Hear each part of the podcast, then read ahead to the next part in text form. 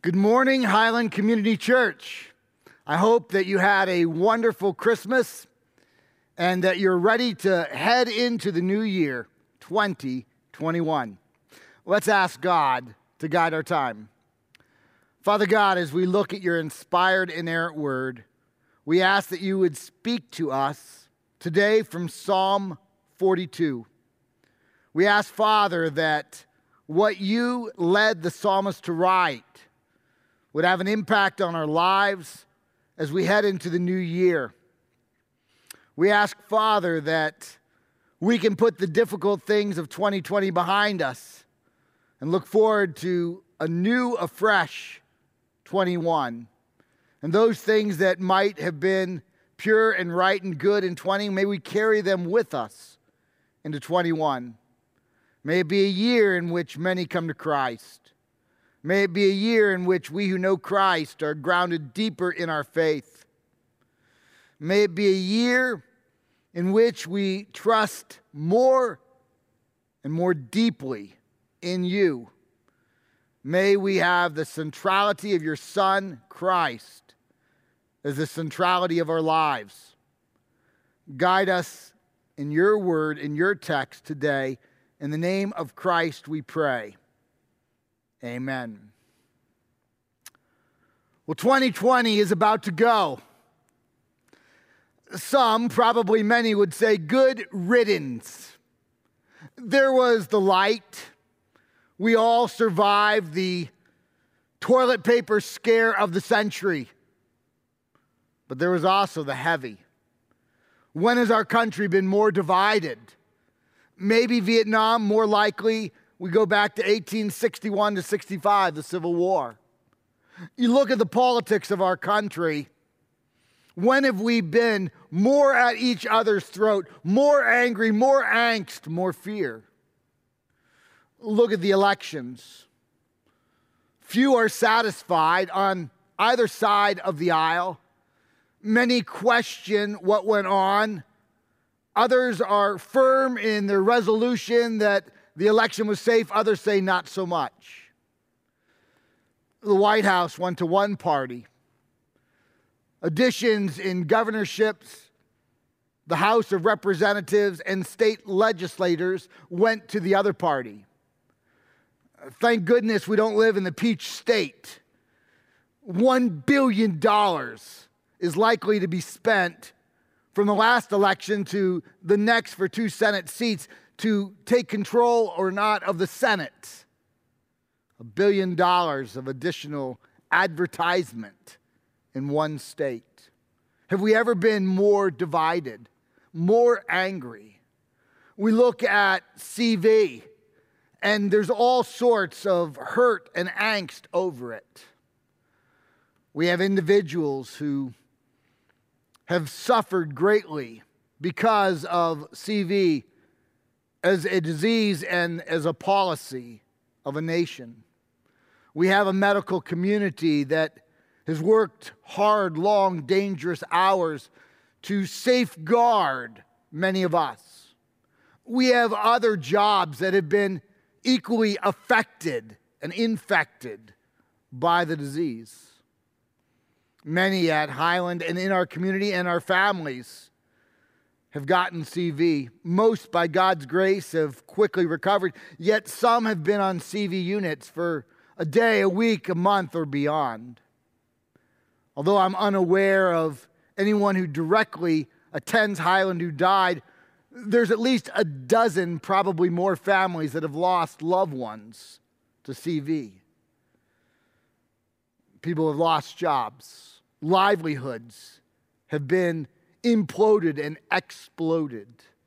And my heart goes out to all who have been affected. I think of something as important to all of us as education. And yet, the topic divides houses, divides churches, divides people. We're divided for the first time in our nation on whether we ought to be in person or virtual or a combination of in person and in person and virtual we've always been divided on the best type of education for an individual family, whether public school or homeschool or private school or virtual school. But that division has grown. we are heavily divided as a nation over ethics and morals.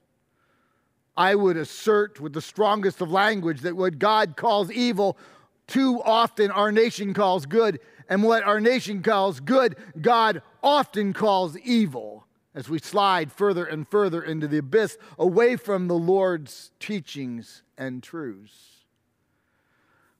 We are a divided nation. We have somehow decided at certain spots that riots are a good way to handle our problems, and we destroy property and destroy people's livelihoods to somehow change policy. Phrases like defund has become the bane of many and yet supported by others. We have all sorts of disagreements over whether an executive order has any right to impact our lives because it's not law by legislation. We have all sorts of debate among us on whether we should defund this or defund that, whether we should have omnibus legislation, whether we should send out stimulus packages, whether even churches should take stimulus money, which was offered the first time around, and, and Highland chose at the end not to take any money. We are supported by ourselves, not the government. There is all sorts of debate, all sorts of angst. Have we been this divided as a nation? Due to the division, mental illness is exponential. Never in my years of pastoring have I seen more individuals have such angst, such pain, such anger, such mental illness. Never have I seen more people tempted by suicide. And I'm not just talking about one church or one community, I'm talking about a nation and, in fact, a globe, a world. I think perhaps we need a new perspective. And although I don't always do so, some years I've preached at the end of the year to bring us into the new year. And so I thought and I prayed and I thought and I prayed for a long time what would God have me preach on? And I'd almost settled on Romans 12, 1 and 2. I appeal to you, therefore, brothers, by the mercies of God, to present your bodies as living sacrifices, which is holy and pleasing to God, which is your spiritual worship, which is reasonable. Do not be conformed to this world any longer, be but transformed by the renewing of your mind, that you may discern what is the will of God, what is good and acceptable and perfect. In fact, Betty Ann and I talked about it one evening, and we thought that would be a great text. And then we sat down to dinner, and as is our habit, several days a week, we have devotions together, and we were reading through the Psalms, and I happened to have read Psalm 41, a great psalm, by the way, the night before. And so this night we were in Psalm 42, and as I read Psalm 42, it was as if a light bulb went on, and it was as if the Lord said, That's the psalm. That's what I want you to talk about. Psalm 42. Allow me to read it. The superscript reads as follows to the choir master, a maskil of the sons of Korah. Now, verse 1. As a deer pants for flowing streams, so pants my soul for you, O God. My soul thirsts for God, for the living God. When shall I come and appear before God? My tears have been my food day and night. While they say to me all day long, Where is your God? These things I remember as I pour out my soul, how I would go with a throng and lead them in procession to the house of God with glad shouts, songs of praise, a multitude keeping festival. Why? Notice verse 5 is the same as verse 11, which is the same as verse 5 of the next chapter. Why are you cast down, O my soul? Why are you in turmoil within me? Hope in God. That's the answer. Hope in God, for I shall again praise him. my salvation and my God. My soul is cast down within me, therefore I remember you from the land of Jordan and of Hermon, that's Mount Hermon, from Mount Mizar, which are the foothills, to Mount Hermon. Deep calls to deep. At the roar of your waterfalls, he's up near Dan, way up north. All your breakers and your waves, they've gone over me. By day, the Lord commands his steadfast love, and at night, his song is with me, a prayer to the God of my life. I say to God, my rock, why have you forgotten me? Why do I go mourning because of the oppression of the enemy? As with a deeply wound in my bones, my adversaries taunt me. While they say to me all the day long, Where is your God? Why are you cast down on my soul? Why are you in turmoil within me? Hope in God, for I shall again praise him, my salvation and my God. Let me set the scene. Now, this psalm, like many others, has a superscript above verse 1. A superscript has been added by a later redactor, a later editor. Not all the Psalms have superscripts, but a superscript usually tells us who it is that the author, the human author, is, and maybe even the historical setting. Now we have to understand that these superscripts are not inspired, they are not inerrant. They were added by a later redactor, but they tell us something of how the early church understood the text. Now, I think a good question to ask is how old are the superscripts? Well, interestingly enough, not all Psalms have it, and it's not just one redactor that went through and gave it, and so the dates differ. But what we know about the superscripts is this we have no manuscript or extra biblical evidence that they were in the text prior to 450 BC. And yet, in Cave 11 of the Dead Sea Scrolls, where we got a psalm scroll, the superscripts exist. Now, that particular psalm scroll is actually not very dated among the Dead Sea Scrolls. It's probably around 30 AD. So we know the superscripts were written somewhere after 450 BC and 30 AD, somewhere in that span. I'm going to suggest that it's probably closer to that 450 than the 30 AD, maybe around 400, pretty close to the time of Malachi, the last prophet. So superscripts are not inspired, they're not inerrant, they're not original, but they are incredibly valuable because they tell us how the early church understood the text.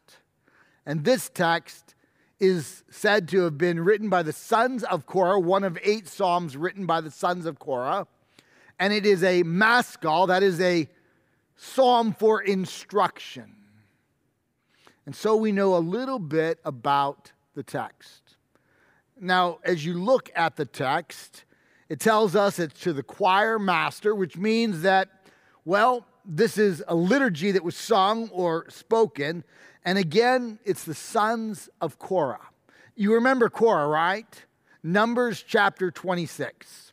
He's an incorrigible man, he is an evil man. he opposes Israel's greatest prophet who is Moses, outside of Christ, of course. So he opposes Moses and he actually garners 250 leaders to stand against Moses, to kind of overthrow Moses. Now his sons realize that he is not a godly man and they don't stand with their dad.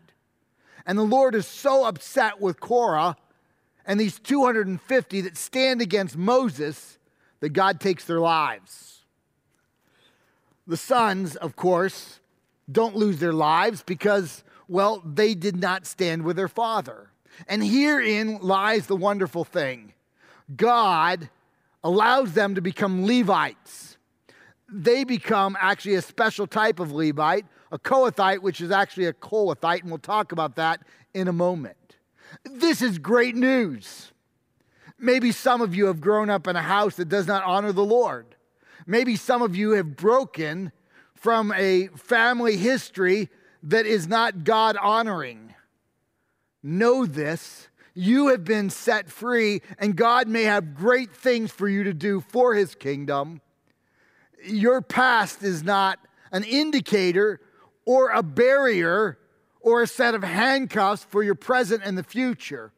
The sons of Korah are used by God to write eight Psalms, and your father was incorrigible, so much so that God himself struck him dead. And they were Kohathites. You remember Kohathites, there's a very famous one in Scripture. It's in 2 Samuel 6 and 1 Chronicles 13. His name is Uzzah. You remember Uzzah.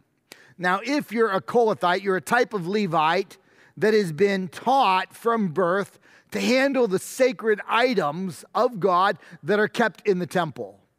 That's your only job. You don't actually lead worship, you're, you're a worship pastor, but your job is those sacred items. And you are taught from birth, if you're a Kohathite, don't touch the throne of God, the Ark of the Covenant two feet by four feet by two and a half feet, pure acacia wood overlaid with gold. Then on top, you have the cherubim. Inside, you have the rod or staff of Aaron. You have the Ten Commandments, and you have some manna. That's the throne of God. And it's built with several rings. And then you would put the poles in it. And so if you have to move the ark, you don't touch it. You put in the poles, and you have a Kohathite, Levite on both sides who pick it up and carry it on their shoulders. You never touch the ark. You never put the ark on the cart. You always carry the ark. You have been taught your whole life. You have one role, one job, one message. You care for the sacred artifacts in the temple and there's a prescribed way to do so. And yet, you remember Uzzah, he has to transport it, and he thinks, you know, why should I carry this thing? Man, I got bowling league later on. I don't want to be tired for that. And so rather than the poles, they put it on a cart. And as it transports, it was a rough road apparently, it hits a bump and it bounces up, the ark bounces up, and and this Kohathite, this man from birth who has been taught, don't touch the ark or you die, he reaches out to steady the ark and to teach him and to teach us about the holiness of God. And not to tight, cut corners. When God says do, you do. When God says don't, you don't. And he reaches out his hands, thinking that somehow his hands are cleaner than dirt and God takes his life. Uzzah is a relative of the sons of Korah, the ones who were led by God to pen this text. One last introductory remark. As you read the text, as you heard it, especially verse 6, when they're at the foothills of Mount Mizar, which is near Mount Hermon, which is just near the, the breakers of Dan, where the water bubbles up out of the ground. They're heading away from Jerusalem. They are Levites. They're worship pastors. They're Kohathites. They're supposed to be in the temple. They're 80 miles away and they're looking back and there's tears in their eyes. And so now we know what the text is about. It's about the Babylonian captivity. Israel has disobeyed God for 490 years. 490 years, they've had no regard for the Lord. And God said, I've had enough. I'm going to carry you into captivity. One year of captivity for every seven years of disobedience. That's grace, by the way. And so for 70 years, they'll be carried away. The priests and the leading officials will be carried into Babylon first and the Medo Persian Empire second. And so these priests who long to be in the temple who long to serve in the temple. They're away from the temple. They're heading towards Babylon. They're looking back at Jerusalem. They're 80 miles away. Their hearts are torn within them. And that's the setting of which they begin in verse 1 as the deer pants for living waters. So my soul panteth after thee, O God. My soul thirsts for God, for the living God. Whence shall I come and appear before God? I love it. The more this world fades from the priority of our life, the more real, the more big God becomes in our hearts.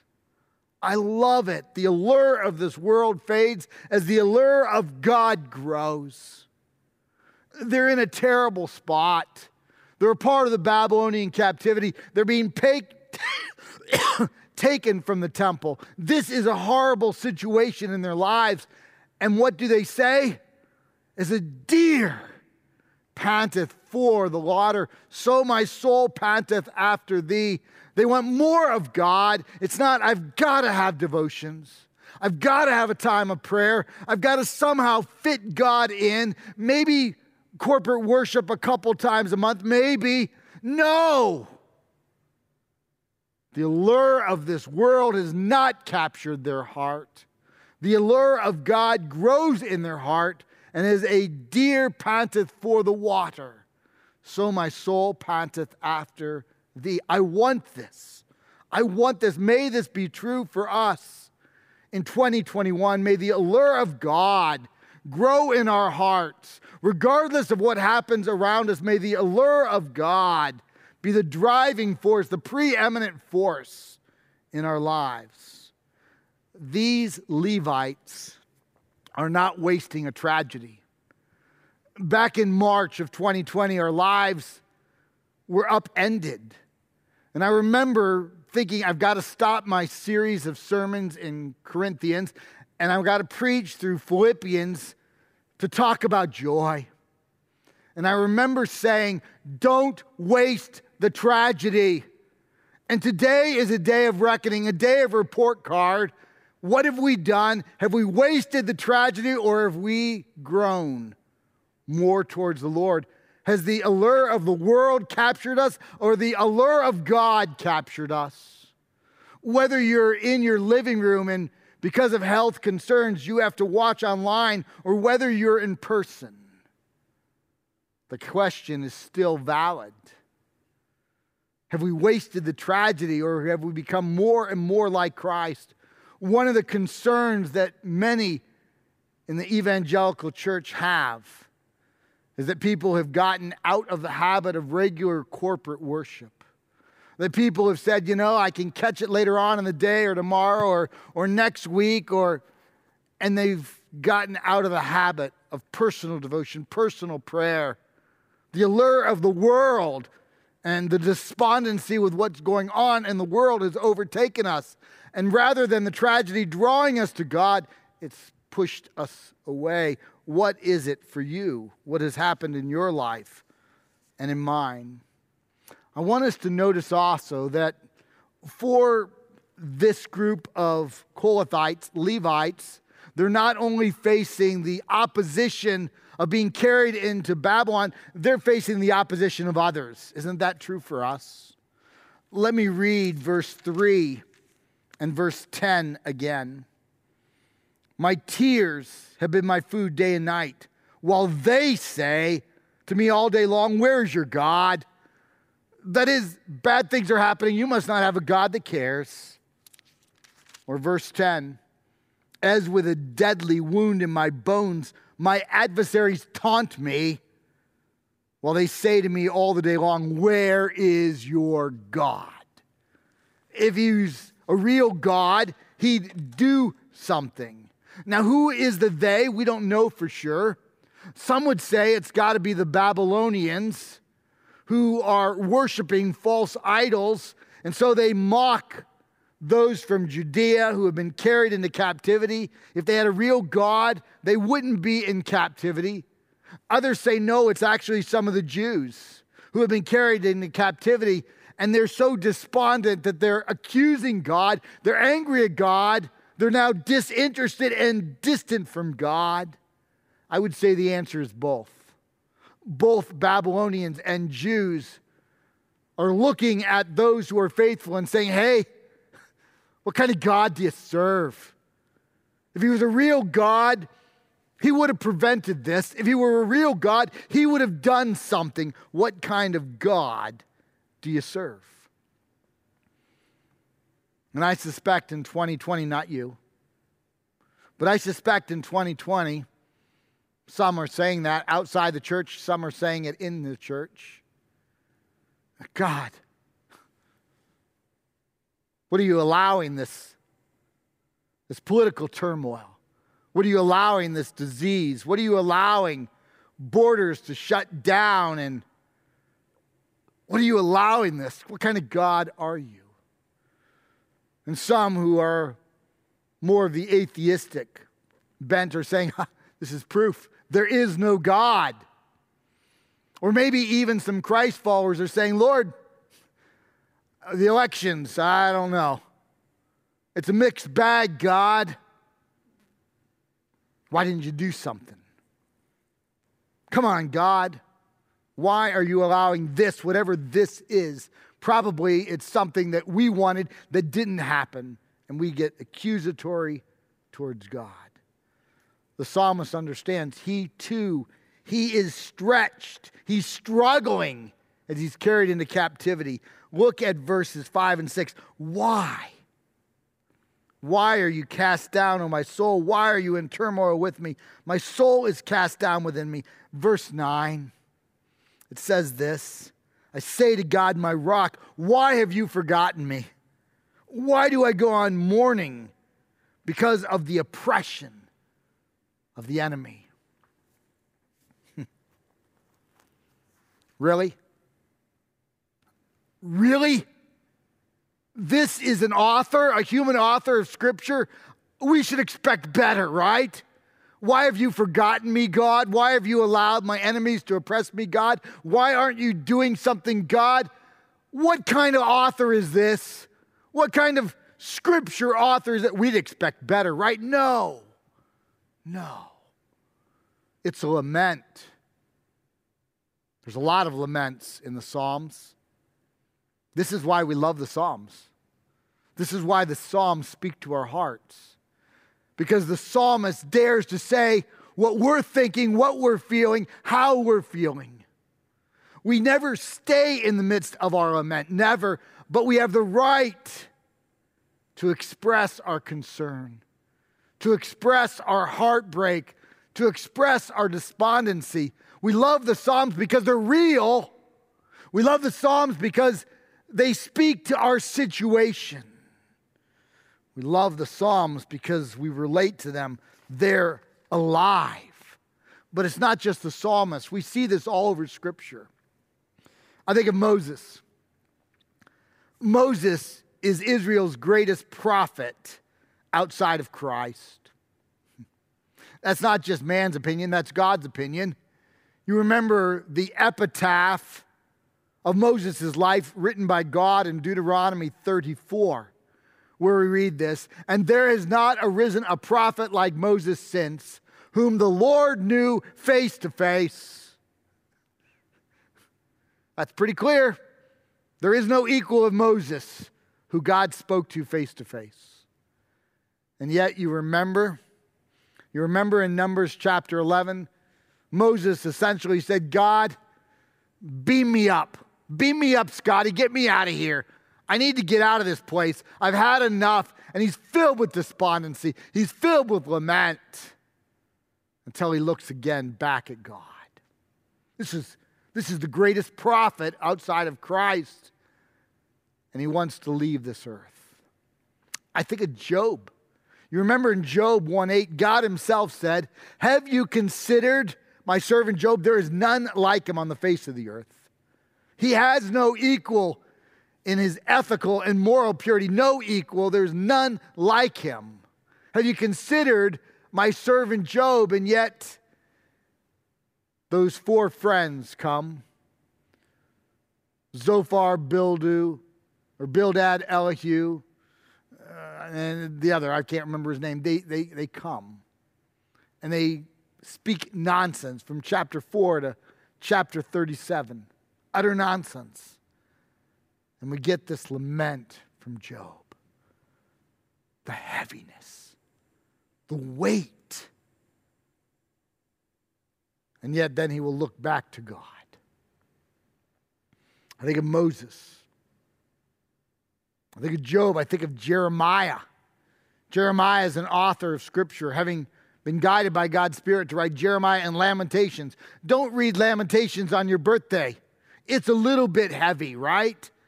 It's all lament because he looks at the, the sin of Judah and he's filled with despondency and pain. There's real lament in his life. And then he looks to God. And then there's Elijah. Elijah is certainly a top five prophet. And he says in 1 Kings 19, I and I alone have been faithful to you, God. And God says, No way. Elijah, there's 7,000 that have been faithful. And Elijah wants to have his life ended, to be done with it, and God will have none of it. And each of these men and the psalmist are called to look back to God, to take their eyes off the news. I mean, I'm still trying to decide how much news is too much news for me. How much news is too much news for you? I need more prayer. I need more scripture. I need to hope in God more.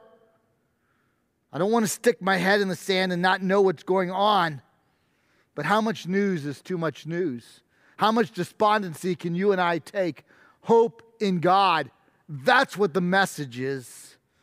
Let me read verses 1 and 2 again. As a deer panteth for living water, so my soul panteth after thee. Verse 5, hope in God. Verse 11, hope in God verse 5 of chapter 43. And by the way, 42 and 43 were one psalm at one time. Hope in God. Do you see a theme? Verse 5, verse 11, verse 5, they're the same verse. Three times, what are we told in the midst of despondency, in the midst of pain?